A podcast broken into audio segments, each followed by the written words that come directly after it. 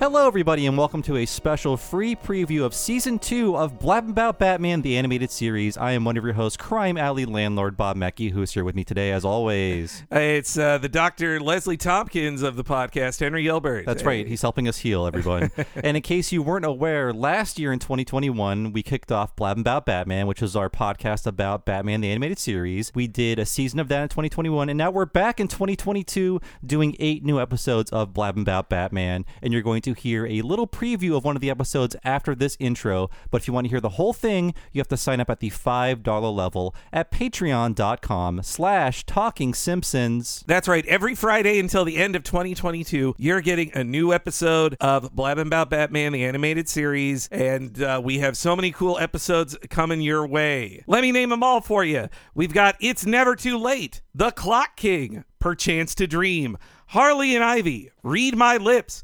Harlequinade, Over the Edge, and Legends of the Dark Knight. All classics hand chosen by me and Bob. And if you sign up for $5 a month at patreon.com slash talking simpsons, you can hear them all as they go live throughout the end of 2022. You'll also get to listen to season one of Blab Bat Batman and all of our past miniseries, including uh, Talking Futurama, Talking of the Hill, Talking Mission Hill, and Talking Critic. And that $5 level also gets you access to monthly new episodes of Talking Futurama and Talking the Hill, as well as early access to episodes of Talking Simpsons. It's a good deal, folks, and it's what Batman would want.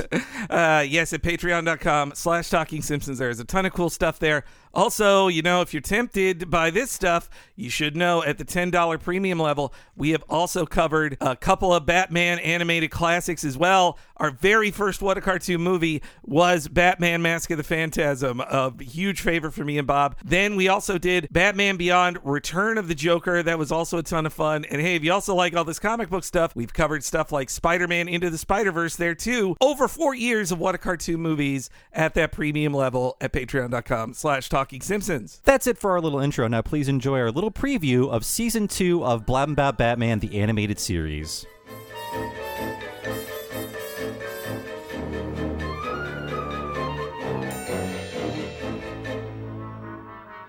So let's get on to this episode. So we've mentioned uh, the writer of this episode, David Wise, in season one. Also, Kevin Altieri.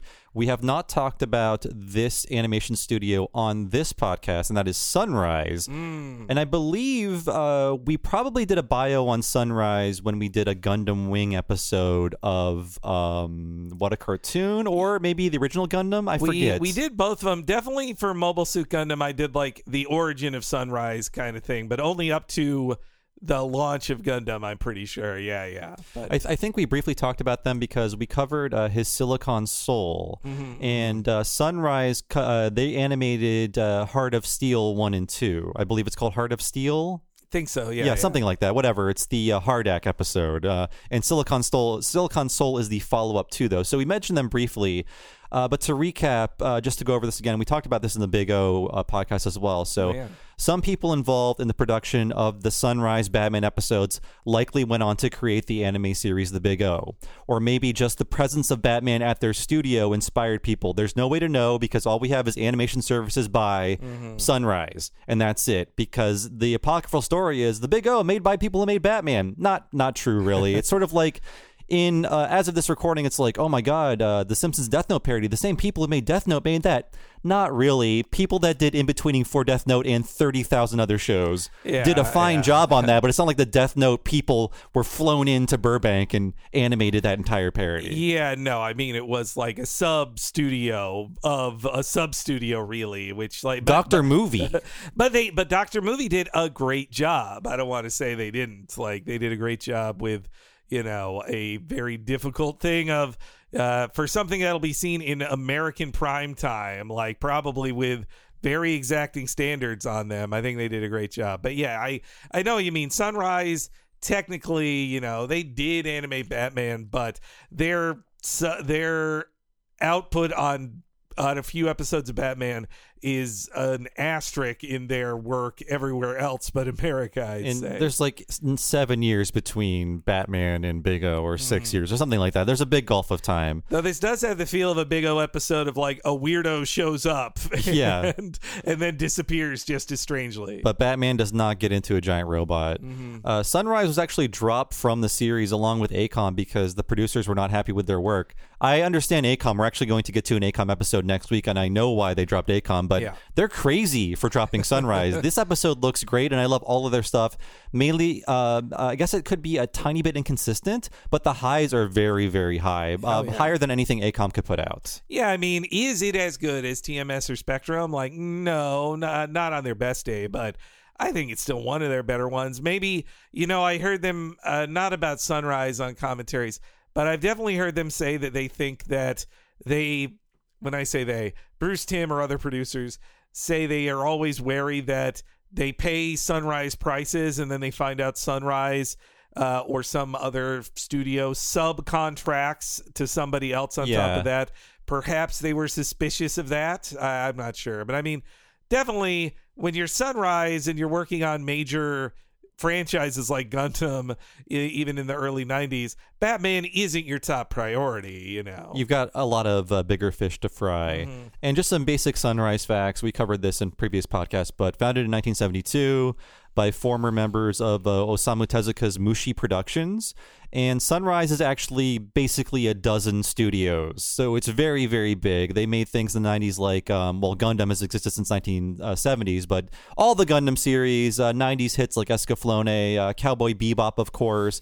And then Studio Bones was formed out of uh, some folks who left Sunrise to make their own studio. Now, Sunrise, like most things in Japan, owned by Bandai Namco and now called uh, Bandai Namco Filmworks. Oh man, that's sad. I didn't know Sunrise was called that. Now that's sad. Yeah, I mean, it makes sense for Bandai. They're like, we make all the money off these Gundam models. We should just own Gundam and the thing that makes Gundam. Yes, you make the animated toy commercials. We should own you. I don't understand why we don't.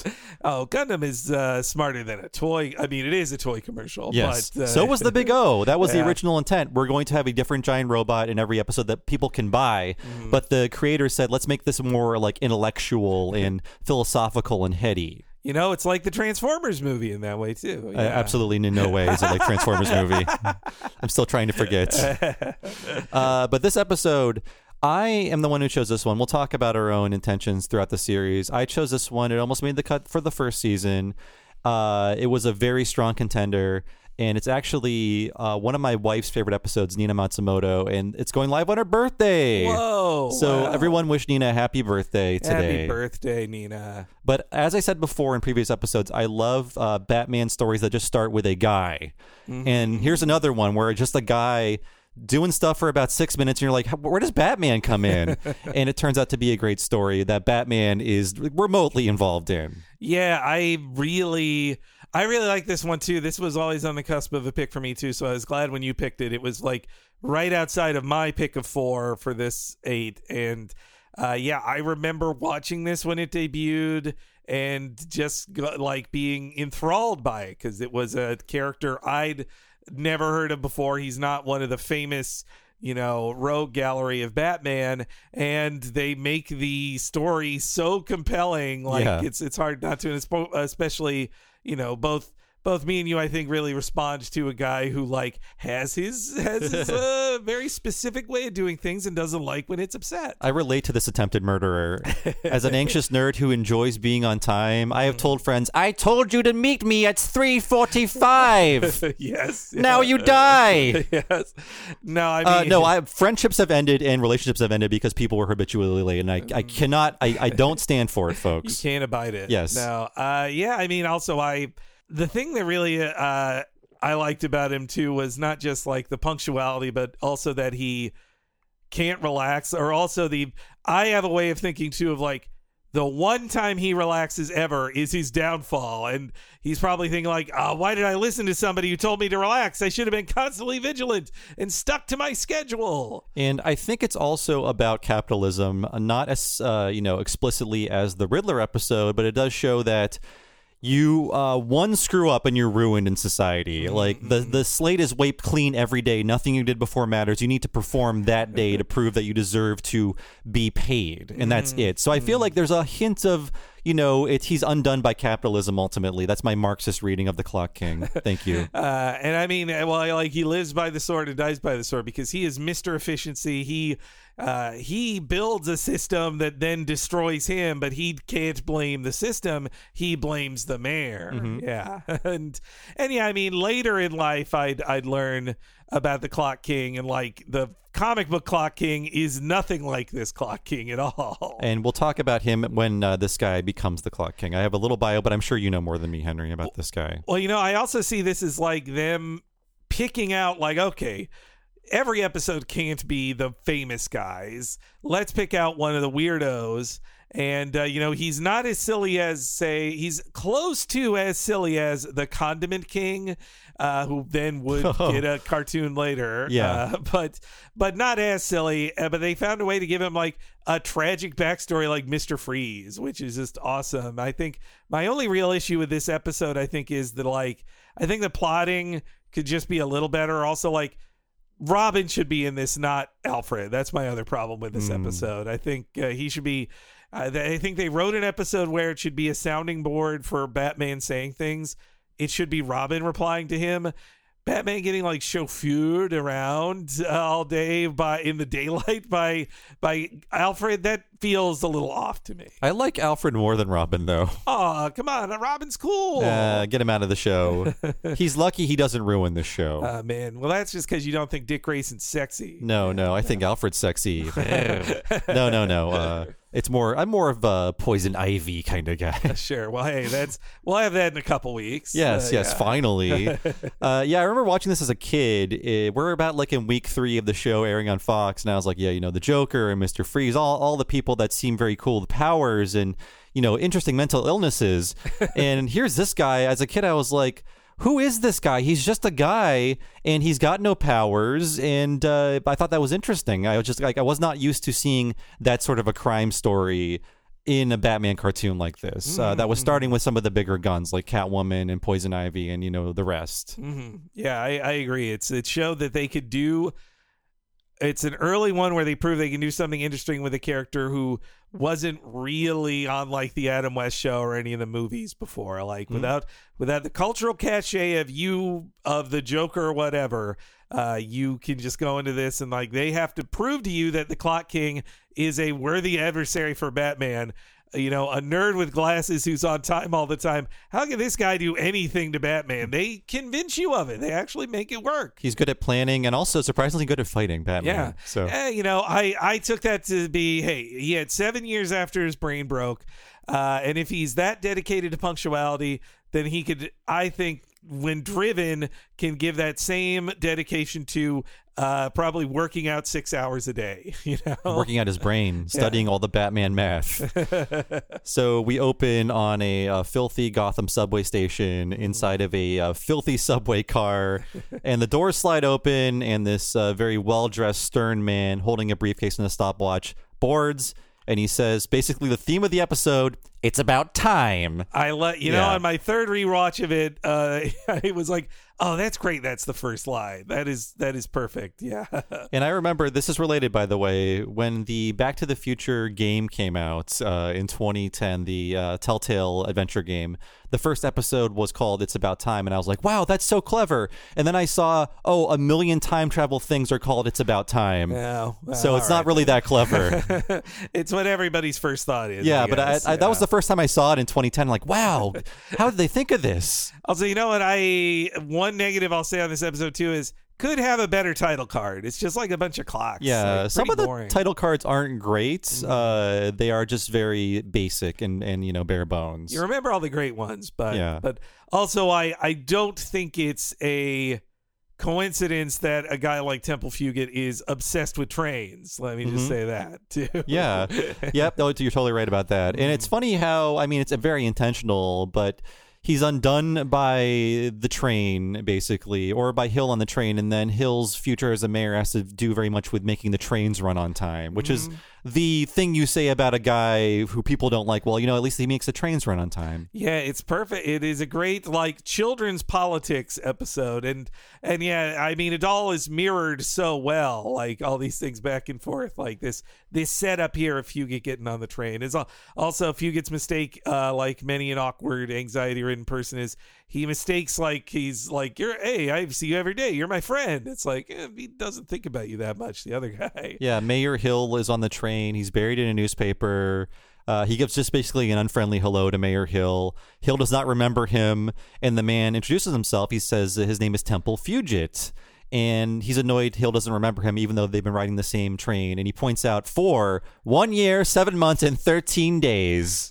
Damn. yes. man he's uh, yeah and it's well this was also when i realized like i guess as a kid i'd never thought about that a mayor uh, or any politician was something before they were a politician. Like you just know like well yeah that's the president. He's the president. You don't think about it. But this this introduced me to the idea that like well the mayor wasn't always the mayor he used to, he used to be like a lawyer on a train who would later run for mayor and, Yeah. and be elected Anyone can be a mayor or a judge. You could be like a boat dealership owner and become mayor. Yes, Yeah. I, I should say in general, you know, in Batman comics, there's been a lot of mayors, but there's no like in Batman comics, there's always Commissioner Gordon. Like you know the police commissioner Mm-hmm. is, and if it's not Gordon, that's part of the story. You're like, well, why isn't it Gordon? But when it comes to the mayor, the mayor of Gotham is so interchangeable. Like there's million, uh, mainly because they get killed a lot, but there's no like famous mayor of Gotham like named character. They're definitely there to be hostages and to be slightly threatening to Batman. But uh, Hill remembers Fugate as the uh, efficiency expert because, you know, Fugate mentions how long to the day they've been riding the same train together. And all Fugate has to say is six minutes behind schedule. So he's more concerned about the state of the trains. But mm. at this point, Hill tells the Clock King to chill. You seem pretty tightly wound this morning, Fugate. I have an important court hearing today. There's been a $20 million judgment against my company. My attorney has appealed, but if we lose, it's the end of everything. Temple, let me give you some advice. I'm a lawyer. Trust me, I know these things. If that judge sees you looking as tense and haggard as you are now, he'll think you were up to something. Loosen up. Do something to relax before you go into court. Get out of your routine for a few minutes. Do you take a coffee break? Of course, every day, at 3 on the dot. Then take it at 3.15. But my schedule. Forget your schedule for one day. Believe me, it'll make a new man out of you. you also can see that Fugate's a uh, freak because he has a laptop back like in the 80s. Yes, Yeah. whenever this takes place. I mean, we see a copyright in 1972 on a watch, but the Batman time period is so fuzzy. But there are computers and laptops and things like that. Even a laptop in '92 was bizarre. Oh man, I love the the animation on Fugate's reaction when being told like, uh, you know, well, just uh, take it at a different time. Like what? What? My schedule. The way he just says like my schedule. Uh, so good. I, I sort of became more Clock King like during COVID when I couldn't go anywhere or do anything. Where it's like I always eat the same time every day for no reason. I don't have to eat at 7:30, but something in my brain tells me at 7:30. You must have your dinner now because it's the way things have gone on for months, and you have to do this or someone will probably die. Well, I also like that Fugate is a man of the people. Like he's riding the trains, you know. Every uh, same with Mayor Hill, honestly, Yeah. the future Mayor, Mayor Hill, yeah. And uh, also, yeah, that Fugate. I mean, uh, yeah, they, he's told to take his coffee break at three fifteen, and I see later he doesn't even do that. But the flaws in his plan here is that he's like, oh well, we've had the judgment against us, and we have the appeal today.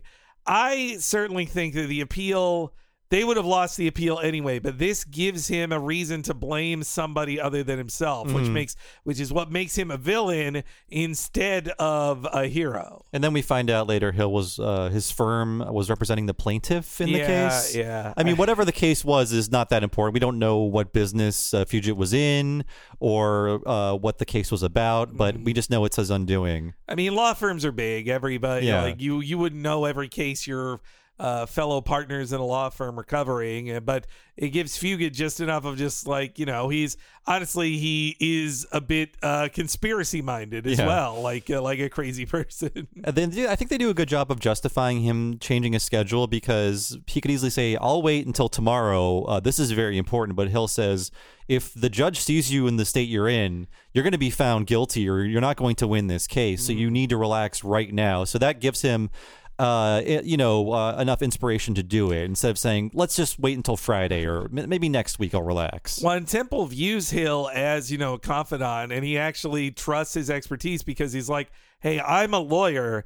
I know you're going to look really guilty because you're incredibly tightly wound. So uh, you need to relax some." He and and yes, also just like it's about time.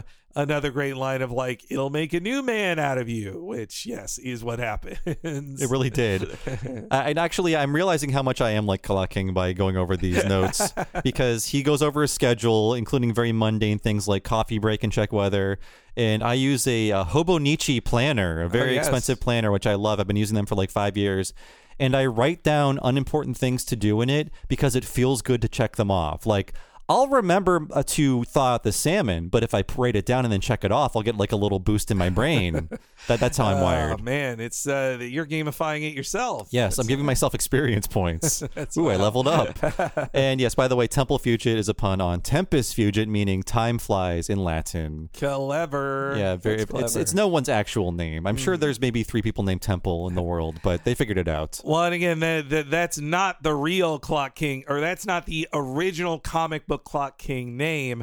It's way better, honestly. Like Mm-hmm. I, I'm glad there's uh, they they went in this direction with the guy. And we're going to do bios on the actors behind Hill and the Clock King and bios on those characters. But one thing I wanted to say is they rarely say the Clock King. I think Batman is like some kind of Clock King or something. He's never like, I am the Clock King, Batman.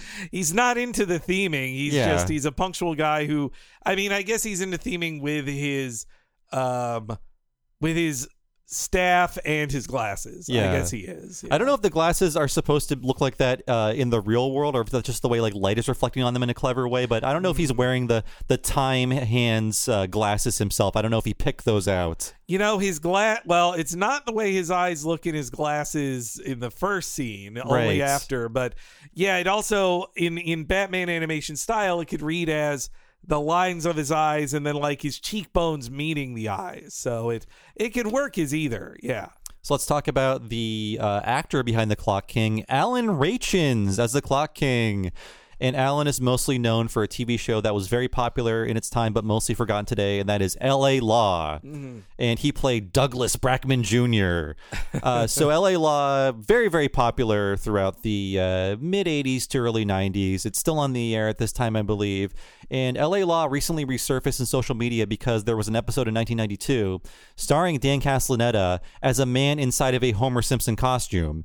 And he's in the costume and he's doing the voice. And the entire uh, L.A. Law episode is about this guy in the mascot costume complaining, like, I can't do my job. It's too hot in this. and by the end of the episode, the entire jury is in the Homer costumes. Right, right. Have you seen this clip, Henry? I've seen the Okay. clip. Yeah, it's it it's going all around, and it's the the first time anybody has thought about L.A. Law on Twitter ever. Like, it's a completely forgotten show.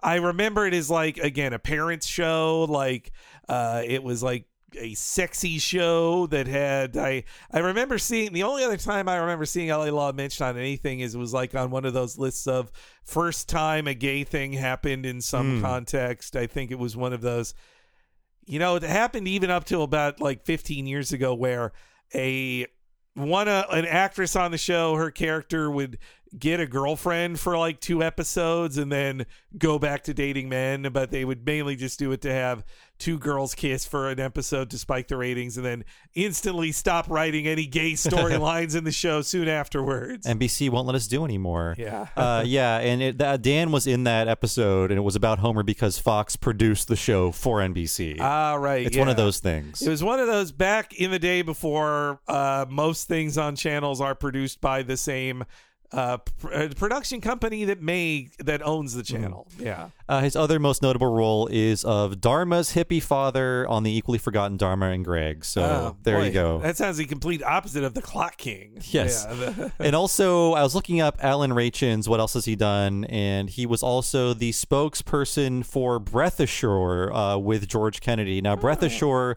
was a breath mint product that promised to freshen your breath from inside of your body, but they cannot prove that actually worked. So by the late 90s, the company was defunct. oh, I see. Yeah. I I did see his like most recent credit is on Young Sheldon. He was even, or hmm. one of his most recent, so he's still still active as as an actor. Yeah, like with a lot of these guys, just a zillion character actor roles and maybe one or two regular roles on a sitcom or drama or something hmm. like that. I mean, years and years on LA Law. I guess it probably doesn't get him a bunch of like syndication money since I don't think it's one of those highly syndicated shows or anything. Yeah.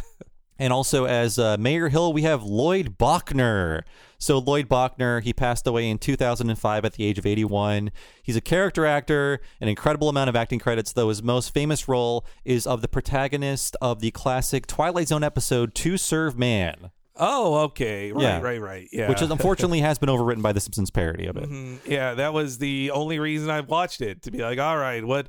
Well, I, that was the most recent time I watched it was when we did the first Treehouse. I was like, all right, I should watch this again. It's been it's been a long time, and obviously the only actor by name I remember in that one is Richard Kiel. Uh, Oh right, yeah. Eegah himself plays the the lead alien. To us, he's Eegah, not Jaws. Yeah, Eegah. Is his number one role. yeah, and I believe he reprised that role because they did a parody of that episode in The Naked Gun 2. Oh wow, man, that's you know I watched a million times one and three, but barely any of two. And also, uh, Lloyd Bochner played Mayor Hill in eight additional episodes of this run.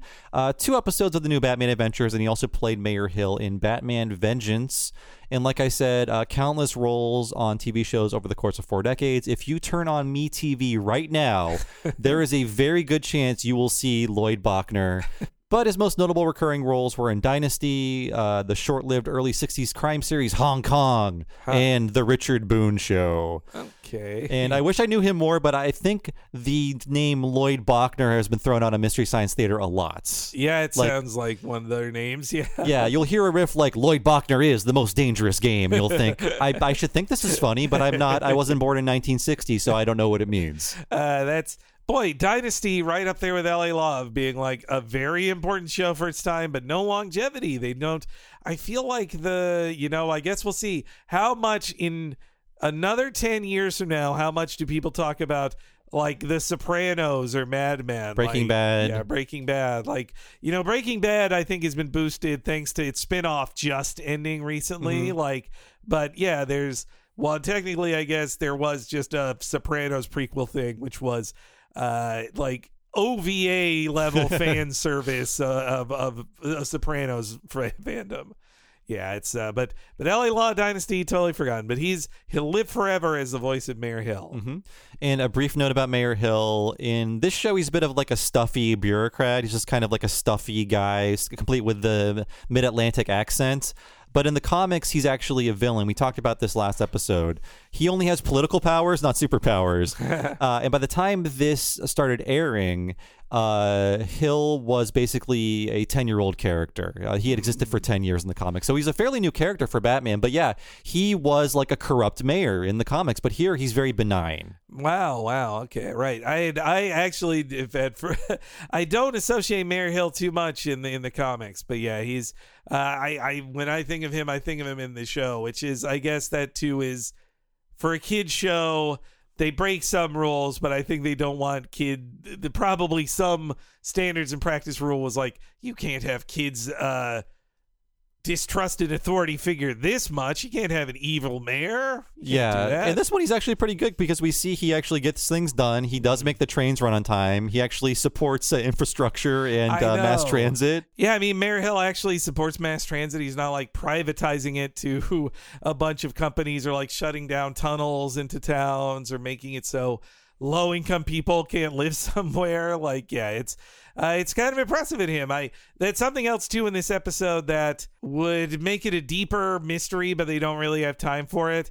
There's nothing about who's running against Mayor Hill. Like, Yeah. if there was more time for the Clock King episode, uh, Batman would probably first investigate the guy running against Mayor Hill because this would be he'd be the first person to benefit from attacks on Mayor Hill. That is true. I never thought of that, but I guess he's like the incumbent, so Yeah, yeah. Uh, it's a sure thing. It doesn't matter at this point. It's, in the bag. Yeah, you know, in, in Gotham. Well, also, uh, you would think in Gotham you'd get a lot more of these like tough on crime guys in, Mm-hmm. in Gotham. They just let Batman solve everything. It's just like, yeah, no matter how many cops we hire, the Joker's still going to mess things up. So Uh, you know- Batman is not on our payroll, and that's good. I think uh, what you said before, but like the, the Gotham's like the only city that would justify all of the armored cars and, and the gigantic police budgets that exist in the real world. Like if Gotham was real, uh, then it would make sense to have that many kind of like armored cops there. But Yeah, every police car would be a tank Yes, if Gotham yeah. was real. so we see uh, Fugate's office. He's working intensely on paperwork. We see him abuse a clerk because the clerk brings in a stack of papers. He complains that he wanted those five minutes ago, and he tells the clerk, I know how long it takes to photocopy 37 pages, and you took longer than that.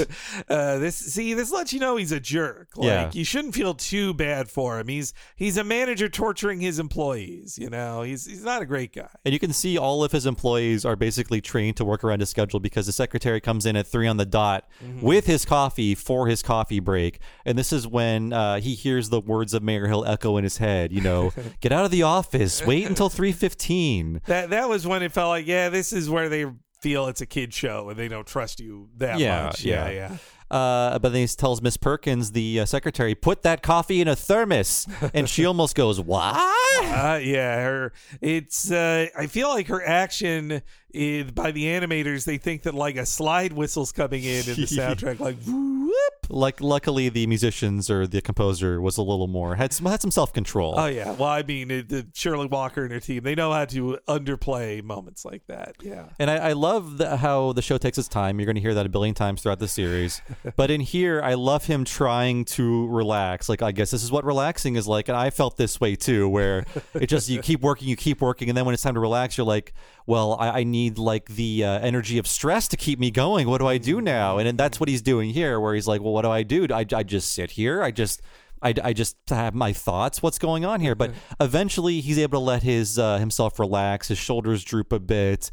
He breathed a sigh of contentment. So, uh, over the course of like 25 seconds, he learns how to relax a little bit. and that's like instantly it, that it it shows that that was a mistake to him at least i this was also the first time i noticed that in the shot of him going to sit down in the park you see the clock it actually says 305 like he didn't even take it at 315 Oh. the most he could wait was five more minutes Oh, that's great. I missed that little bit of storytelling. So he couldn't push it to 315. Yeah. That's great. Five minutes is what destroyed him. I mean, uh, the man- animators might have just screwed up on it, uh, but I prefer to view it as they drew 305 to show like he thought he could make it to 315, but the only thing he could do is wait till 305. And hey, the mayor told him 315, so he can still do that ironic uh, execution on the mayor later, Yeah, right? yeah. He's getting it to him anyway. Of like Yeah. 315 was what you told me. So yeah, yeah. But as soon as he's able to find peace, this is when a uh, ball hits him square in the chest. The kids are like tossing a ball back and forth.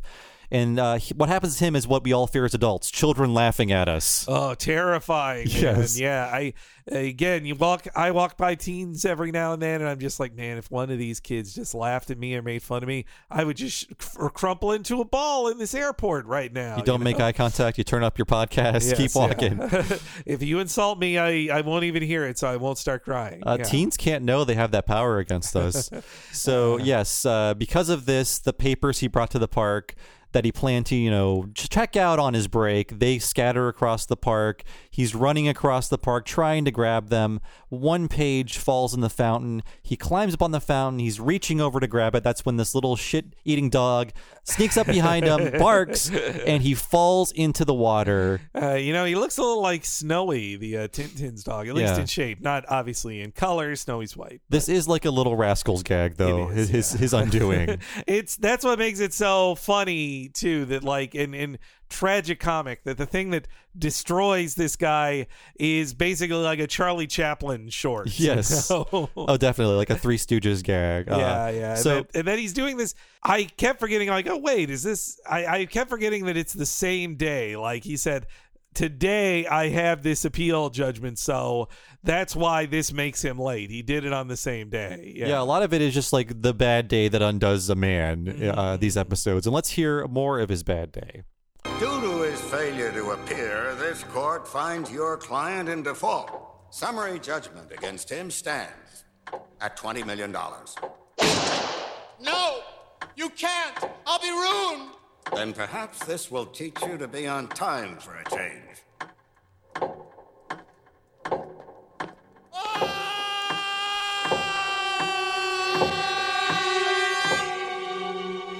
Lot of ambitious push-ins. Oh man, straight into his mouth, into Yeah. the into the mouth of madness. I that is such a great line because it's one of those things where somebody corrects you on a thing you're never wrong about, or like, no, it's what I live my life by. Like it's somebody like if somebody were to say to us like. Well, maybe you should know a little bit more about the Simpsons then before you say something. But I know everything. no, it's not my fault. but yeah, I figure he already lost this case. I don't think they were going to win appeal whether he was there or not. But him showing up lets it be blamed on his lateness and then he can blame Mayor Hill for that instead of instead of whatever it was his company did wrong that caused them to get I mean what did they do wrong? They got a 20 million dollar judgment against them? In 1992? yes yeah. Yeah. Uh, yeah but very ambitious animation wise because we push in on the court in animation and i love the design of the court. It's very impressionistic. There's no people there. They're just like the shapes of a courtroom and the sound design is just a ticking clock that you heard in the clip. It's, it's so perfect and so impressionistic and very very noir and that's why i think that scene rules. Oh, and the background's all black. Like Yeah. it makes it feel like a nightmare. Or yes, like one of those like dream sequences in a an old noir film of just like, you know, just shots of a a judge on his bench with just darkness behind him as he points at him. Like you're you're seeing this nightmare that few get lived through, you know. Yeah, and I think the last episode had us pushing in on a, a guy's mouth too, and then Yeah. we, we cut to a new scene. So they're they're into that move, and I like because it's hard to pull off in a TV quality animation of this time period. Mm-hmm. So on the screen we see seven years later, and then there's a beat, and then we see eight fifty seven a.m. So even the episode is uh, very time obsessed. That's very clever. Yeah, yeah. And and seven years means that Batman didn't exist. Uh, like he had not.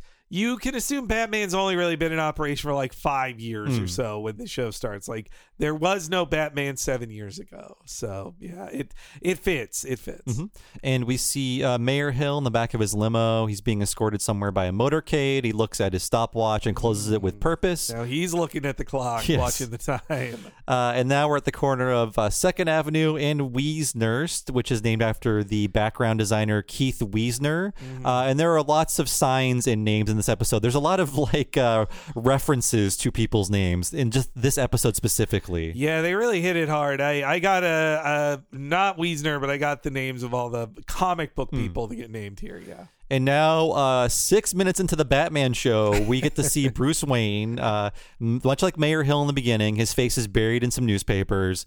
Alfred is chauffeuring him around, and he asks Bruce, uh, Alfred asks Bruce, Do you want to stop somewhere for breakfast? Because we all know the meals at these fundraisers are ghastly. and this is when you hear about, uh, I mean, in our world, in the real world, you hear about like the rubber chicken dinners at these uh, political fundraisers. like, yeah. it's always the same bad catered food. I usually hate catered food. As someone who had to eat a lot of catered food at events at, in the press, uh, it's usually pretty bad. It's all just salt.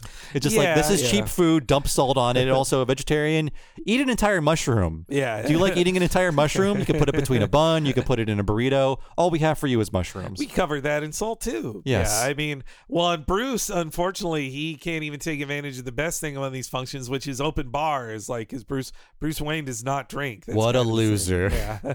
Maybe he'd calm down a little bit. uh, he'd maybe he'd unwind a little too. Yeah. I think him and CM Punk should hang out. but Knock back a few. Uh, but but you know Bruce Wayne actually CM Punk loves Batman. It's one of his really? That that makes a lot of sense. but uh, but yeah, no, I mean uh, this this is a cool thing they they've done in a lot of comics and in other things too, where Bruce Wayne isn't just, you know, this gadabout playboy. He goes to these things because it lets him connect with the powerful people in person, like, and get get rich guy secrets out of them that Batman wouldn't normally get to hear. Yeah, even in the car, he's kind of like an ass kisser to Mayor Hill. He's kind of defending him, saying, you know, I don't think Mayor Hill would want to poison his supporters, Alfred. Yeah, see, Batman, you should be, you know, Batman should be independent and objective. He should he, he should be doing his Batman thing no matter who the mayor is. I agree. Yeah. But something is amiss in Gotham. Really? If he were in a hurry to get to the food, he'd be ahead of us instead of behind us.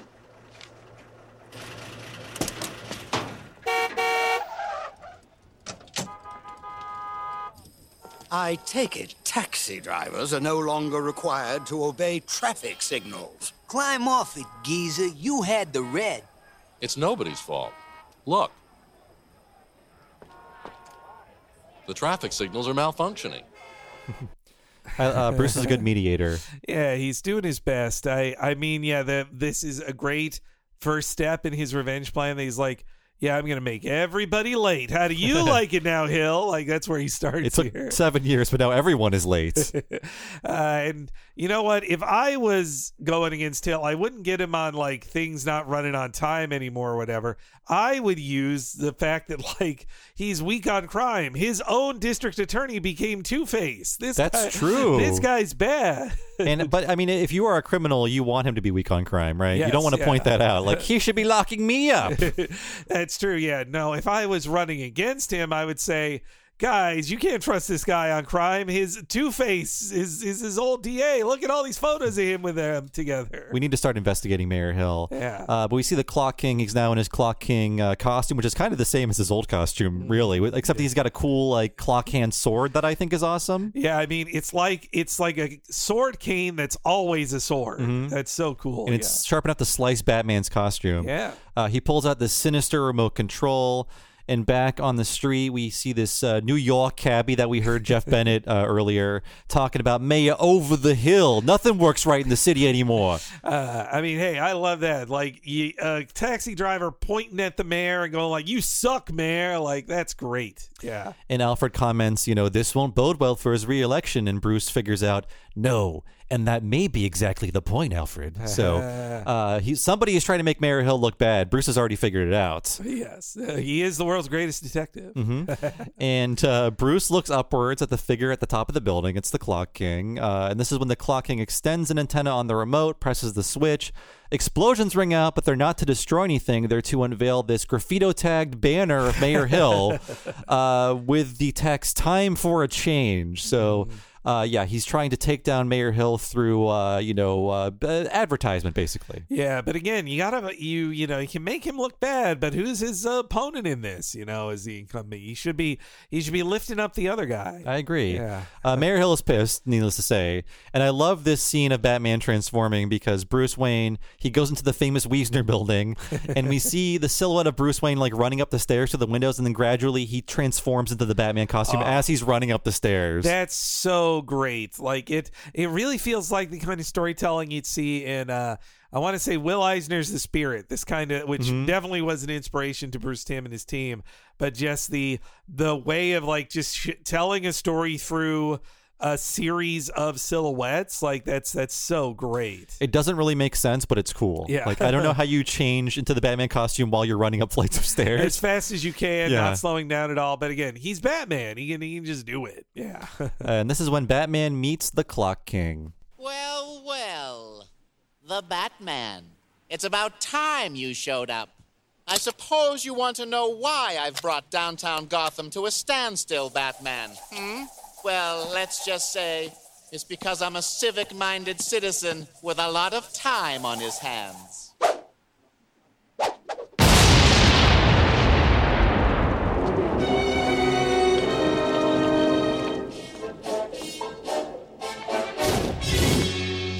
I want some answers, wise guy. Talk! A pity. I don't know what to tell you, Batman, except perhaps that the 915 is always six minutes early. Yeah, I love. I just love his bravado. This dork, this dork, uh, mouthing off to Batman, and like when he's able to escape through such a cool like. Just uh, and his escape route is I know when t- trains arrive. Yeah. Uh, that the the look on Batman's face is dumbfounded. He's like, "What the fuck just happened here?" And I think he knew, well, I've been studying Batman, we find out later. I know when he'll be up to the top of this building, and that uh, soon after the train will arrive. So I stall with a cool speech until then, then I tumble backwards off the building. I love the shot of him tumbling backwards, and then you see him standing on the train as it goes into the distance. and his spinning watch just flung at Batman and then just explodes. And Batman's like, "What the hell?" Like, yeah, Batman doesn't know what to think of this guy. Yeah, it's another power we didn't mention. He has, uh, he's got the sword cane. He's pretty acrobatic, and he also has these stopwatch like bolo explosives that can wrap around your legs or just just explode things when you throw They're them at people. Cool. Yeah, They're pretty cool. Uh, it seems like he learned a lot about bombs in those seven years, Mm-hmm. but I guess you know it's time bombs. It, it connects. See, I could see him learning a lot.